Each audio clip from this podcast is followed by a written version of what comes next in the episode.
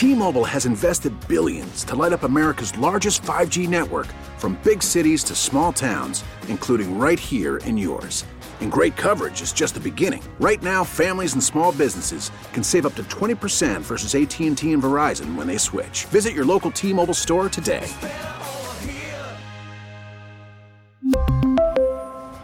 Plan savings with 3 lines of T-Mobile Essentials versus comparable available plans. Plan features and taxes and fees may vary.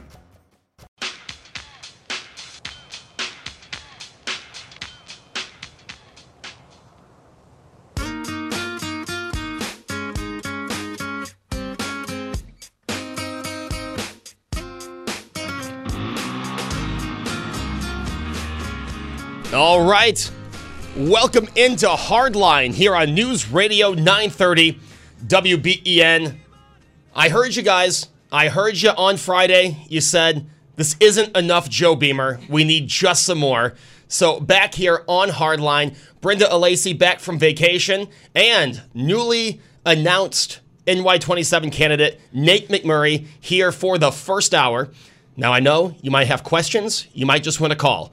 We will take calls starting at 11, and Brenda and I will take your calls starting at 11. So save those for 11 o'clock. Before we get into the show, I just want to say thanks for everyone who came out to Blended yesterday. A really fun event. It was a great pregame for the wedding reception I had in the evening. And uh, in the middle, I got a really nice pedicure. I have to say, my feet are looking lovely this morning. But that's not why you tuned in. You tuned in to listen to Let's talk to Nate McMurray. Brenda, by the way, welcome back. Oh, thank you, Joe. It's great to be back. And uh, I was listening a little bit online. I was down in Savannah, Georgia with my husband on vacation. Great, great getaway. Um, if you like heat, the place to go is Savannah in August. Let me tell you, it was uh, 97 degrees and it felt like the humidity was about the same. But it's a lovely historic city, a great place to visit, and uh, really enjoyed it. I did regret coming in at nine o'clock last night, though, Joe, because I really wanted to go to the Blended event. Thought uh, you and I had a, a, great fun talking with Ricky Rodriguez, and he's a great guy in person. We had a nice 10 minute conversation yeah. Uh, before he gave his speech, which was great. I mean, he went past his allotted time taking questions. So again, a really fun event. Thanks for everyone who came out. Yeah, it's uh, there's always some cool things going on on WBEN. And Joe, as you know, I host a show on one of our sister stations called Slice of Life on ESPN 1520 every Saturday at 9. And yesterday I had on uh, our promotions and live events manager, Samantha Rodnick. And, you know, you talk about all the events that are coming up with our various radio stations here at Entercom, and it goes to show you how there's something for everybody, every demographic, everybody. So if you hang with our stations here at Entercom, you can't go wrong. But I knew you were pulling uh, double duty in a couple of days, and I'm glad to see that you're you know, alive and well and oh, yes. uh, hanging and, tough for WBEN. And again, thanks for everyone who uh, tuned in Friday, uh, participated in the show, gave some uh, feedback. Like I said on Friday, positive, negative. I like all the feedback that comes in. This hour, though, it's time for the tough questions. This is Hardline. Nate McMurray's in studio. Nate, it's been a few months. How you doing? Good, and I gotta, I gotta say hi to you. I remember when you were behind the mic, and now you're in front of the mic, and you were working double duty before, and it's good to see you get all this airtime. Well, thank you, Nate. I appreciate that. Hey, we are going to get with Nate McMurray, but we're having some mic issues. So, first, let's take our first break. Let's take our first break. We'll figure out the mic issues and get back here with Nate McMurray on WBEN.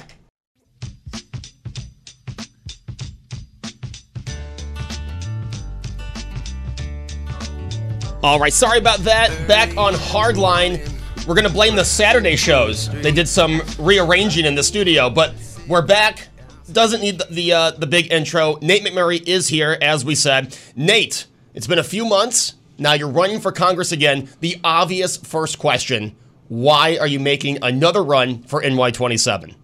Because I care about NY27. And I think that you have a congressman who's still in place, who's shameless about his, his criminal problems, who is unable to serve on his committees, who it appears to be running again.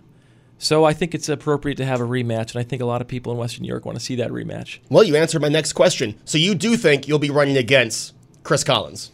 He put $500,000 into his account a week ago. Now, it, most of us can't contemplate cutting a check out of your own funds for $500,000. Meanwhile, he's out there, he's active, he's attacking potential Republican rivals. So all signs indicate that he's going to run. And I should add, you know, the the greatest way he has of staying out of prison is by holding onto this seat. That's why he fought so hard against me last time. That's why he's going to fight again. And I think don't bet him out until he's gone.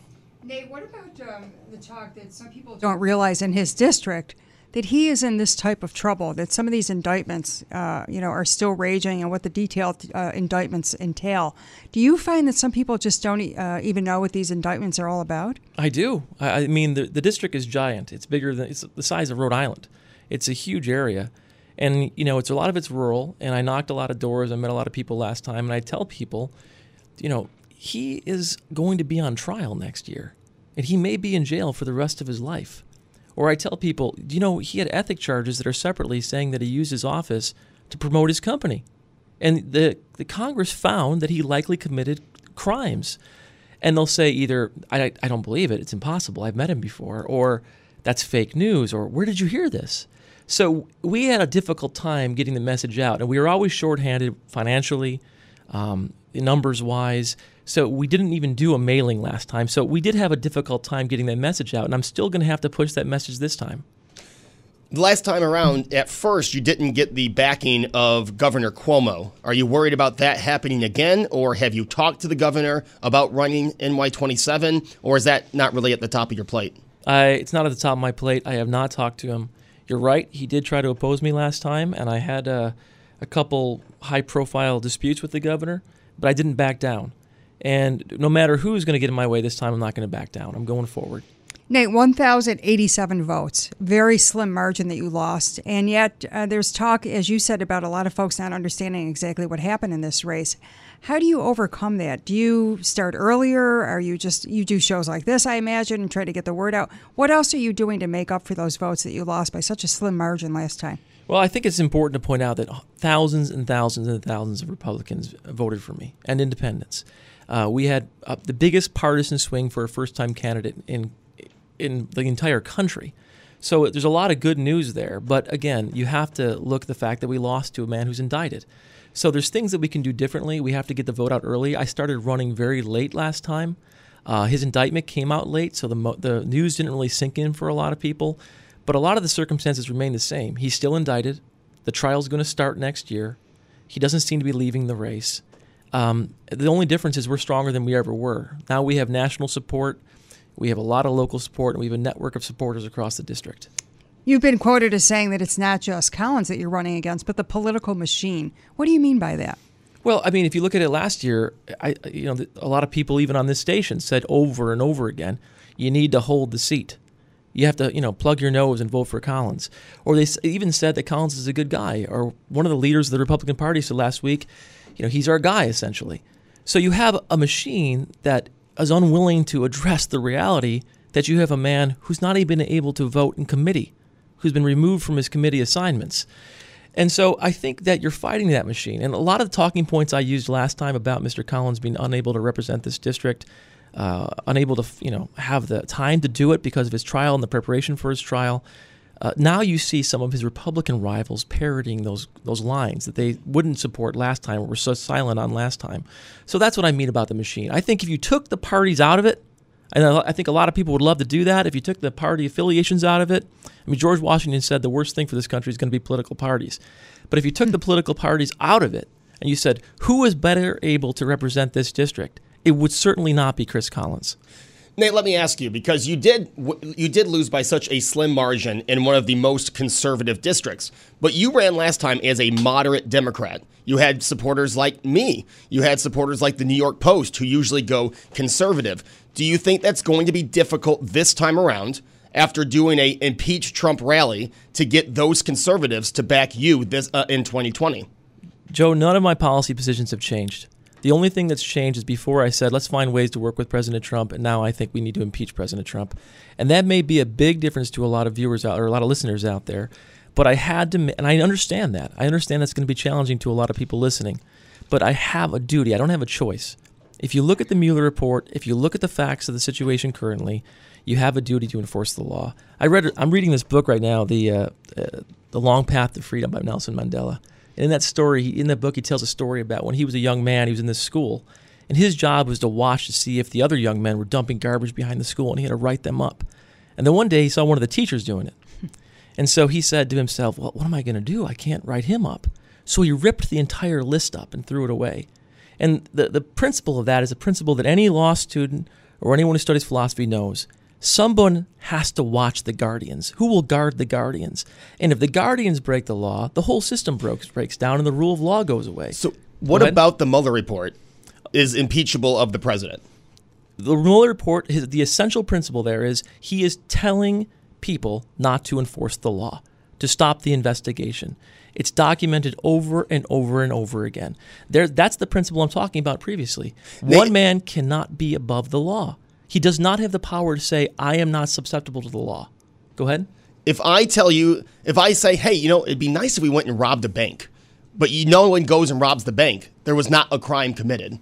That, do you think that's an impeachable offense of the president? Because just less than a year ago, you told our morning show this. There is no way I'm going to impeach him.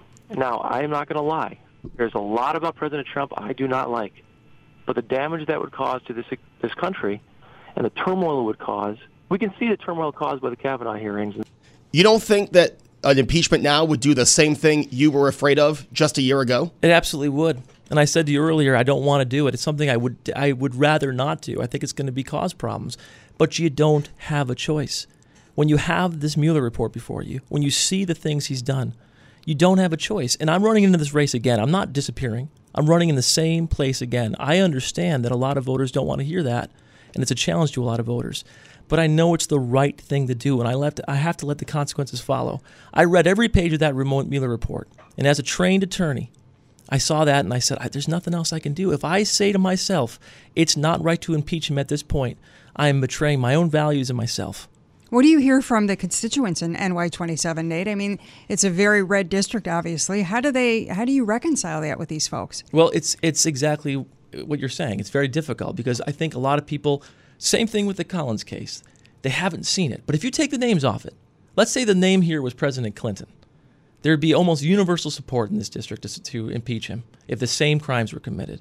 You have to look at the jo- the law blindly, and if you look at the law blindly, there's a there's a duty to act at this point. I know that's difficult. I know it hurts me among a lot of voters, but it's the right thing to do. And if I weren't to do it, I know I'd be betraying the values that I hold dear. As someone who's read both the Collins indictment and the Mueller report, uh, both twice actually, I, think I think you're you're I think you're doing a disservice because I think the Collins indictment is very, and I've told you this last year. It's very obvious, right? You read that. I mean, it's pretty obvious what was done, what was committed. The Mueller report did not did not charge anyone in the administration of a crime of the Trump administration. It is not a prosecutor's job to find someone innocent, right? If he's not proven guilty, he is innocent. The Mueller report did not did not request impeachment, did not say to impeach. I think the Mueller report came out. Bob Mueller's testimony was obviously he had nothing to do with this report. And you point to all the um, all the rumors of, hey, he told someone to do A, B, and C. However, how about the people within the Mueller report who were pro Clinton campaign, were registered Democrats, were at her cele- her victory uh, party that never happened? That doesn't concern you? What, what concerns me is you're talking about a finding of fact versus a finding of law. The finding of fact is what the Mueller report is. These are the facts. Now, it's the duty under our Constitution for the Congress to hold the executive branch accountable. They have to look at those facts and make a determination. So that's what I'm asking them to do, and that's what I've done personally. And every single person out there listening, am I'm asking you look at this, remove the party affiliations from it, look at it and think if a Democrat did this, would you still support that president? If a Democrat said, you can't do this, you are not going to investigate my friend. Think about this if you were in a small town and you went to a court and you were held accountable for some traffic violation. You got up there and you had to pay your fee. And the next guy who got up said, Listen, I really like you. You're my guy. Don't go after this guy. He's not the type of guy you should go after. Or, or if you saw that the judge himself was held accountable and he said, Listen, I'm the judge, I'm the law, I'm not holding myself accountable. Those are exactly the facts that happened in the Mueller report. Now, if Mueller doesn't want to make a recommendation because he's finding a fact, it's the duty of the Congress to do it. He set it up for them to take action. He is trying to be uh, nonpartisan in this, which I understand and I respect. But now the Congress has a duty to act, and so does the Senate. But he's never said to impeach. The Ken Starr report said it, it said that impeachment that it found what's the word I'm looking for? It found reasons to impeach. the recommended president. impeachment. Recommended. There's the word. Well, this did not recommend impeachment. Well, Mueller is not the judge of the country. The the one the under our constitution, the part the the branch of government that's held as is responsible for holding the president accountable is Congress. They have a duty to do this. He set up the facts. Now, just because Ken Starr did it differently than Mueller did it, doesn't mean the facts are different. Now, there's two parts of the Mueller report. There's the first part, which is the Russian meddling part, which I think is, at the very least, so under the law in our country, negligence is when you have a duty to act and you don't act as a reasonable person did, or you don't fulfill your duty. Now, I think under the first part, when you have all these interactions with Russia, maybe you don't have conspiracy under the law and you can't prove all the elements of conspiracy, but you have negligence at the very least or recklessness. So let's get beyond that and say let's pretend that none of that happened, all of which is very troubling. The next part is the real troubling part because in that part, the essential argument of William Barr and of the president is that he did not violate the law because he is the law. And now, if anyone who's gone to law school or studied this understands that is the quintessential violation of our standard of law in America. So, Nate, is it just a matter of time that perhaps when Trump is out of office, that's when it happens? I think, regardless of what happens, this is going to be a, a, a huge uh, dark point in our history where we see a breakdown of the rule of law and of, uh, because of partisan politics, the same thing in my race, frankly. The same thing happened in my race, and we heard on this station over and over again. If it was a Democrat who was found in violation or was indicted for insider trading and found to have violated the oath of his office by using his congressional office to promote his drug company, a foreign drug company, an Australian drug company, and to lobby for his drug company from his office and sell stock from his office, there would be outrage among the listeners of this station. Well, where do you think the disconnect is then? Is it just because people are so partisan in today's day and age? I think there's an instinct for people to be team based instead of idea based, label based. I want to get beyond those labels. I think we need to have a conversation about ideas. I'm open to have any conversation. I I've come on this station numerous times. There's other politicians who won't come on. I've come on. There's people at this station that I care about and who I respect. And there's people at this station who've said to me exactly what I'm saying to you. We need to move beyond this partisan divide. There's other people at this station who love it, who love to indulge that. But I think we have to move beyond it and go to a point where we can talk about ideas in America because everyone out there listening has to understand we're not fighting each other. We're competing against the rest of the world. You talk well, about kindness and, and uh, ideas and getting above the divisive rhetoric. Isn't that kind of naive in today's political world, though, Nate? It, it's it's it's it's courageous. Now I, I'm a fighter. Everyone knows me. I'm I you know I'm literally a fighter, and I uh, I my instinct, my natural instinct, is to be a fighter. But when I see what we're ha- what we see in America today, this professional meanness, the type of ads that you saw ran against me in the last campaign, these horrible, um, hateful ads, the type of rhetoric we see coming out of the White House, this isn't who we are when you go to church or when you go to the local community meetings or you go to Boy Scout meetings. This is not who this is not what we should be. Now I'm partially responsible just but as everyone else is. But I think this is a moment where we need to rise above it. So last time I said when I ran we should fight like hell, and I meant it. I always will be firm. I'll always be someone who stands firmly by what I believe in.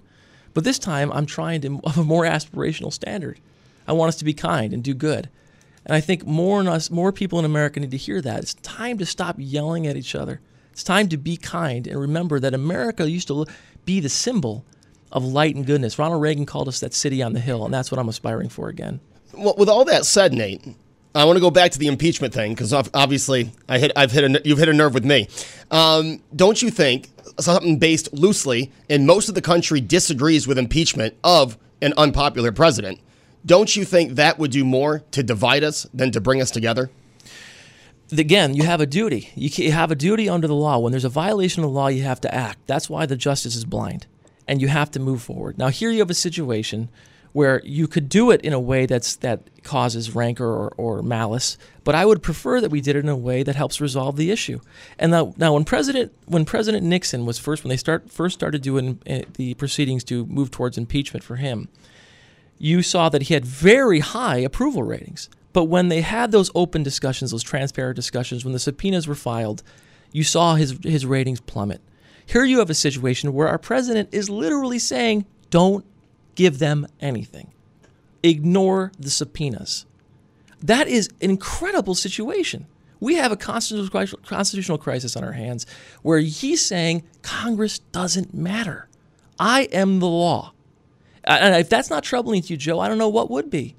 Well, I have a response for that, Nate, but you know the clock as good as I do. we have a news update with Alan Harris. I have a question for Nate McMurray and more. It's Hardline here on News Radio 930 WBEN.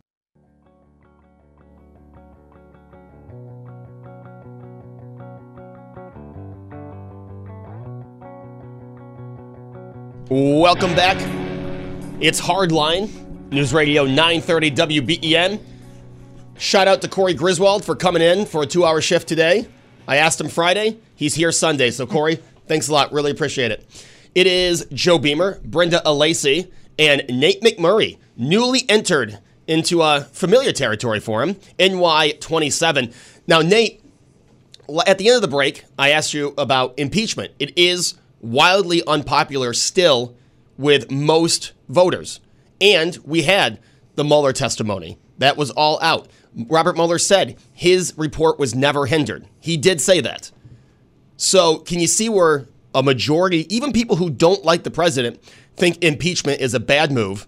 And why would you still go ahead with it, even though Robert Mueller said it was not hindered? His report was not hindered. But he, his report also says that the president asked his his team to terminate Robert Mueller during during the report. So I, I think that the report itself, the facts of the report show, and the essential argument of Barr, again, is that the president has the ability to determine if he should be investigated himself, that he is the law, which is very unusual in the history of American politics. So I'll go back to it and I'll say, look, do I understand that this is going to be um, maybe not the best issue for me politically? Yes. Most politicians would do whatever they think is going to get the most votes. But I know it's the right thing to do. And I know it's the right thing to do, and I'll deal with the consequences. Martin Luther King said a leader is someone who helps mold consensus, not just follows it. And, I, and I've always tried to do that. And I've searched this issue out of my heart. I understand the complications, I understand the political implications, but I think history will judge me right. Uh, Knight, I want to talk to you about some lessons learned from the last campaign when you ran for the seat in NY27. There was some talk that perhaps you could have pulled off the victory if you had listened to some advisors a little sooner. Did you feel a little bit like a lone wolf out there? And, and what have you learned from uh, that run that you had last time and how it may affect what you do this time? Biggest thing I learned is that anything, everything can change in politics quickly, including, like you said, the support for President Trump. That could drop off quickly too, even among your listeners. I remember sitting here when I was with. Uh, Kevin Hardwick, who was a Republican, who was telling me, you know, basically beating me up for running against Collins, and now he's a Democrat. So things change quickly in the in the world, and so you have to be ready for it. And I knew when I first ran in that office, when I first ran in NY27, a lot of people told me, "You can't run. Don't do this. It's a waste of time. Chris Collins is unbeatable." And I said, "Did you see that congressional ethics report? Did you see what he did in his office? Someone has to stand up to him."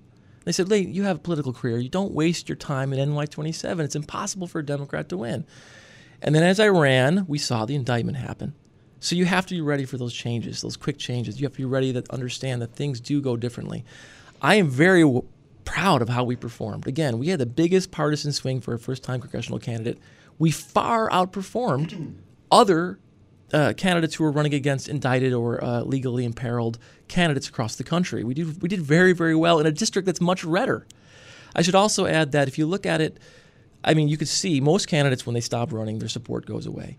We have more support than we've ever had. And I can see it when I visit the small towns. There's more people excited. You can see it. And yesterday we did a very soft announcement. We rolled it out. We didn't have a big press conference, but the support I've received in the last 24 hours is really overwhelming. It's so different, though, than running for Grand Island Supervisor. You've been there four years now versus running for a congressional seat. So, how has that changed you in terms of the political machine, the things you have to do, the people you align yourself with? I'm really interested in kind of the nuts and bolts of your campaign, which is much different than a, a town supervisor, of course. Well, I the first time I ran as, as for Congress, I ran like a town supervisor. I had a bunch of T-shirts in the back of my car, and I drove around shaking hands. And you know what? I'm proud of that because I think that's why I have grassroots support. Because people saw this guy is genuine. He's going to come and sit down with me and talk to me, and I'm never going to stop doing that. The difference is now you ha- I understand you need to have a professional team.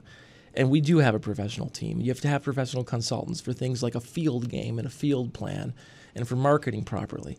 And if you don't have that professional system in place, you really are alone.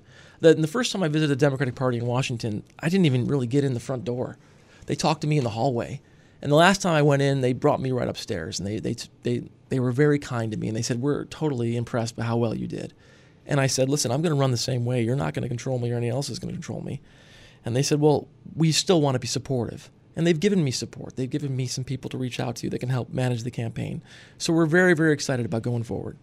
Speaking of, yeah, going forward, running another campaign, obviously you're not going to run away from your want to impeach the president. How do you expect, or what is your plan to keep conservative voters that did vote for you last time because they want to lead by example, Well, right? they don't want a Collins in there because they want to be the party that said, hey, it might be our party, but we don't want to support someone who's indicted. So we'll, you know, we'll go with you this time. All right, 2020, you're running against Collins, obviously against the president. Do you have a plan to keep some of those Republican voters who are Trump supporters, but not so much Collins supporters? So, number one, let's remember who I am. Uh, a lot of the people that attack me for being a Democrat, they have less, they have private sector experience in their whole body than I have in my pinky. I've spent my entire life in the private sector, creating jobs, working for some of the biggest companies in the world. I'm highly employable. My skill set has been highly sought after. I understand the pressures of capitalism. My view of capitalism, I'm a capitalist. I've said this the entire time I've been in office. I'm a capitalist, but I believe capitalism has to be that ladder, that bridge from poverty to affluence. And everyone has to have access to that ladder. It just can't be a way of hoarding wealth. So, number one, remember who I am. I'm someone who has survived, even thrived in the private sector. Number two, I know that conservatives, and especially listeners to your, sta- listeners to your station, value one thing more than anything else, and that's honesty and integrity and truth. I am not someone who's a fake. I'm not going to look in your face and say, oh, yeah, I love President Trump when I know in my heart I can't stand him. And I think that people will respect the fact that maybe they don't agree with me, but I'm not going to lie to them about what I believe. You can listen to me right now and say, I can't stand that guy. Everything he's saying is fake. But guess what? When I go to Washington, I'll be true and I'll still stand by what I believe. I will never play this political game where I think one thing and say something else. Have you uh, been contacted by uh, AOC's group, the, the Progressive Democrats, uh, and the, they're the same group that has encouraged you to run against Brian Higgins? Uh, what's your connection with those folks, Nate? I have no connection to them. I spoke to them and that's it. There's no connection. Do you have any desire to run for uh, Higgins' seat at any point? No, but I'll say I've said this before and I'll say it again. I think Brian Higgins, he's an intelligent man. He's done a lot of good things, but he is in one of the safest seats in the country. His seat is as safe as, as Chris Collins' seat, if not more so. And when you have that platform, you can't play it safe. I mean, here I am about to run for Congress, about to put my whole life on the line. And I'm saying, well, Joe's, Joe's here saying, I can't believe you want to impeach the president. I, I believe it. And I have to stand by what I believe, even if it's maybe not the most, uh, maybe, it's, maybe it's a little bit of a risk. I wish Congressman Higgins would stand up stronger and say, these are the things I care about. Making sure every single American has health care, making sure that we hold the president accountable, making sure that we hold Chris Collins accountable. Now, remember, when I ran in my race, I was alone for most of that race out there in, in, in Albion, out there in Batavia. And I wish we had more support from people, especially Mr. Uh, Congressman uh, Higgins, who has that secure spot. Nate, um, so you're obviously thinking you're going to run against Chris Collins. That's what this campaign's about. Say Chris Collins does get primaried by Chris Jacobs. That looks like it's a possibility. Do you have a plan to run against Chris Jacobs? I have a plan for run for NY27. We're talking about Chris Collins right now because he is the incumbent. He's the man in the seat. He's the man who beat me. He's the man who's been in office in Western York for a Western New York for a long time, despite the fact that he's closed down businesses here. He's taken advantage of, of his business associates here. So I'm talking about him because he's right now in the seat. Whoever runs, I'll be ready to run against them. What about Beth Parlato, Nate? I don't know much about her. I'll be honest with you. We'll cross that bridge when we get there. I'll tell you what, all of them are better than Chris Collins. Nate, last uh, time around, you said you were pro Second Amendment. Uh, do you still stand as a gun rights candidate?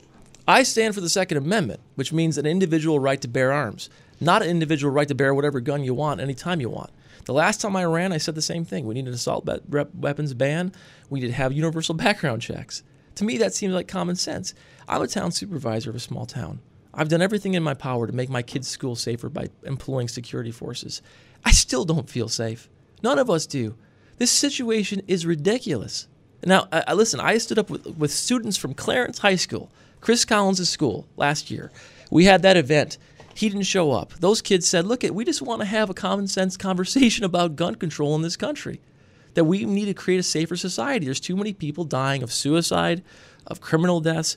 and now of this of these mass shootings, which are, are, are frankly horrific. It's like a horror story. What did Chris Collins call me? Forget it. What did Chris Collins call those kids? He called those kids extremists, high school students from his own town. He called extremists. So I will have that conversation openly with anybody who wants to have it. What do you say about, you know, last week we saw two awful tragedies and the rhetoric in this country, and I think it's coming from members of both sides. I don't think it's just conservatives or Democrats. What would you say say to Democrats like Maxine Waters who say get in Republicans' face if you see them outside? What do you say about the protesters in front of Mitch McConnell's house saying murder Mitch McConnell, stab him in the heart? Do you do you you see this hateful rhetoric? What do you say to those people, and how do we get out of this? How do we mend this divide? I know. Take impeachment out of it for a second. How do we get this country back to we can just have a conversation and disagree without being so hateful towards one another? Well, that's why my motto is be kind, do good. And that may sound trite or, or, trivial, but I think it's the in this age of professional meanness and cruelty, it's the best thing you could say. I don't like uh, people wanting to stab people, those kind of threats. It's ridiculous. I, I, can't, I can never stand by that. And if you look at the way I ran my campaign last year, go back and look at my commercials. I'm firm, I'm tough. I will never attack uh, even Mr. Collins' family or, or ask people to be threatening towards him physically. I'll, I'll, tell you something. Last time, a lot of the grassroots would come to me and they, they would show me these these ads, and even some of the people we paid for that created these ads that I thought were horrible, that showed uh, Mr. Collins um, kind of taking his face and making it. And I, every time I saw that, I said, do not do that. We are above that. I am not going to go to those low blows. Now, I will be firm. I'll stand for what I believe in, but I will never attack people uh, in that way. Nate, before we take our break, I've got to ask you: Do you feel safe on the campaign trail? Uh, I think there's a, a, a, no. I'll put it that way. In a lot of ways, we do not feel safe. And I'll reemphasize: I believe in the right to bear arms and to protect yourself. Do I believe people should have a right to have these mass weapons that can kill you know dozens of people in two minutes? No, but I believe in the right to bear arms. And I think we have this society now. If you can see the rhetoric on my on my social media sometimes from these, uh, frankly, white supremacist groups, uh, there it's incredible. It's a terrifying moment in, in our history. That's why I, my my instinct is to say we need to keep fighting. You know, fight like hell. I want to say that all the time. But you know that be kind, do good. I think that's a message. The win or lose, that's a message I want to spread for America right now. And this constant rhetoric of hating each other. Um, I saw a, a, man yesterday. He he came up to me in the Welcome Center on Grand Island, and he he asked me if I was a Democrat or Republican. He was from Pittsburgh, and I told him I was a Democrat. He went into the biggest diatribe of, of F words and on AOC. So I looked at him and I said, Sir, you may not agree with AOC, but I've met her. She is a 28 year old woman, and she could be your daughter. And if you disagree with her, fine, but there is no reason to talk about any other American in the way you're doing it. And he stormed off in a few. And I won't do that about Mr. Collins or anybody else either. All right, when we come back, uh, questions of illegal immigration. It's Hardline.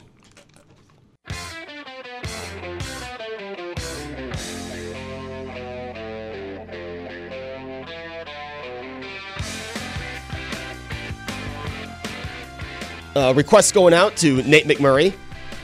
Last few minutes here on Hardline. Hope you're enjoying the show. If you want to call and talk about what you just heard, Brenda and I will be taking your calls starting at 11 o'clock. So get those in 803 0930. Shoot any text, which I don't have to tell many people. Uh, 3930. The text board quite lively this morning for a Sunday. Now, Nate, another big issue going on is illegal immigration. You have one side, like AOC, who's talking about it being like concentration camps. What is your take? Do we need stronger border security? Are you pro the wall? I am against the wall. I'm for strong border security. I mean, a wall is a. Uh, first of all, how are you going to maintain the wall? And think about all the other infrastructure issues we have in this country. Why are we wasting money on a wall? I mean, especially uh, when you consider there's so many other ways to survey the border. So I'm open to border security in all ways that we can make it safe. I'm not open to putting kids in cages and having kids without toothpaste. And I mean, it's just we're the, we're the most wealthy country in the world. There's no reason to do that. Also, I should add, illegal immigration should be stopped. Legal immigration, including asylum seeking, has been part of our country's history for decades and decades. So we have to look at this reasonably. Now, do I think the biggest threat to mankind is the fact that we have uh, migrants coming to work on our farms in Western New York, and our farmers have told us over and over again we need these migrants to work here? Uh, Go if you don't believe me, get on a car right now, drive around NY27. You can visit every dairy farm, every farmer out there. They'll tell you the same thing I'm telling you. We need migrant labor.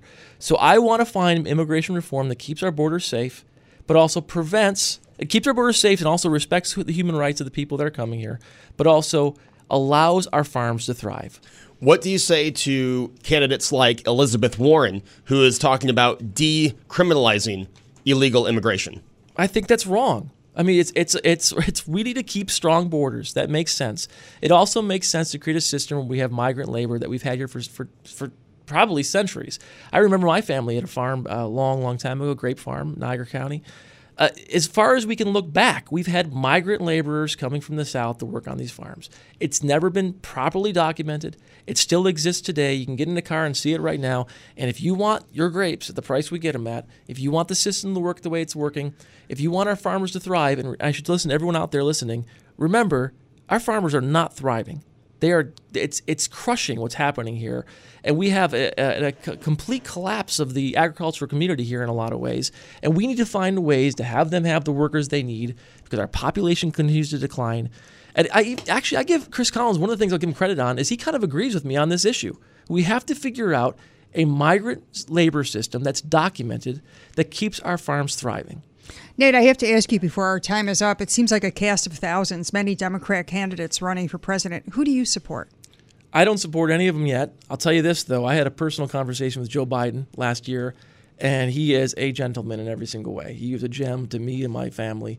And uh, I have a lot of personal warm feelings with him, even if I don't agree with him on everything he says.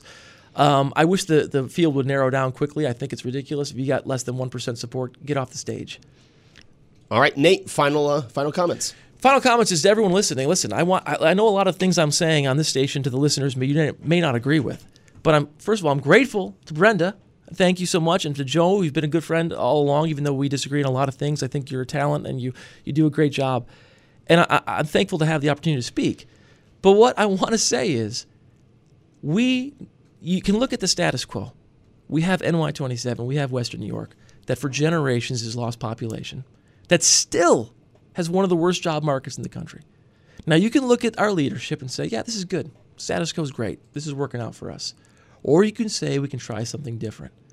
Now, I know a lot of you tried with Donald Trump. You thought maybe he was something different. And I understood that. Even I hoped he would rise to the occasion. But I think he hasn't. Every time he's in an opportunity to rise, he's fallen. And if you look at the real facts of our economy, this economy they say is so great, we have $2 trillion deficit today. Our national debt is larger than it's ever been, and it's growing. And he has taken that debt and he's he's caused he's given that debt to the most richest and wealthiest Americans. We need to change this system.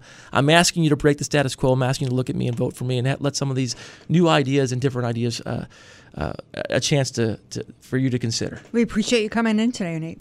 Thank you. And Nate, like you said, we may disagree, but you've always been a good friend. And anytime we need, you, we want you on the station, you always are willing to come and talk to us. So we really appreciate Yeah, it. I'm, I'm thankful to all the people here at the station, and you've always been uh, fair and open to me, even when you disagreed with me, and I, I'm grateful for that. I'm not grateful for the guys who beat me up for four hours a day. That's not so great.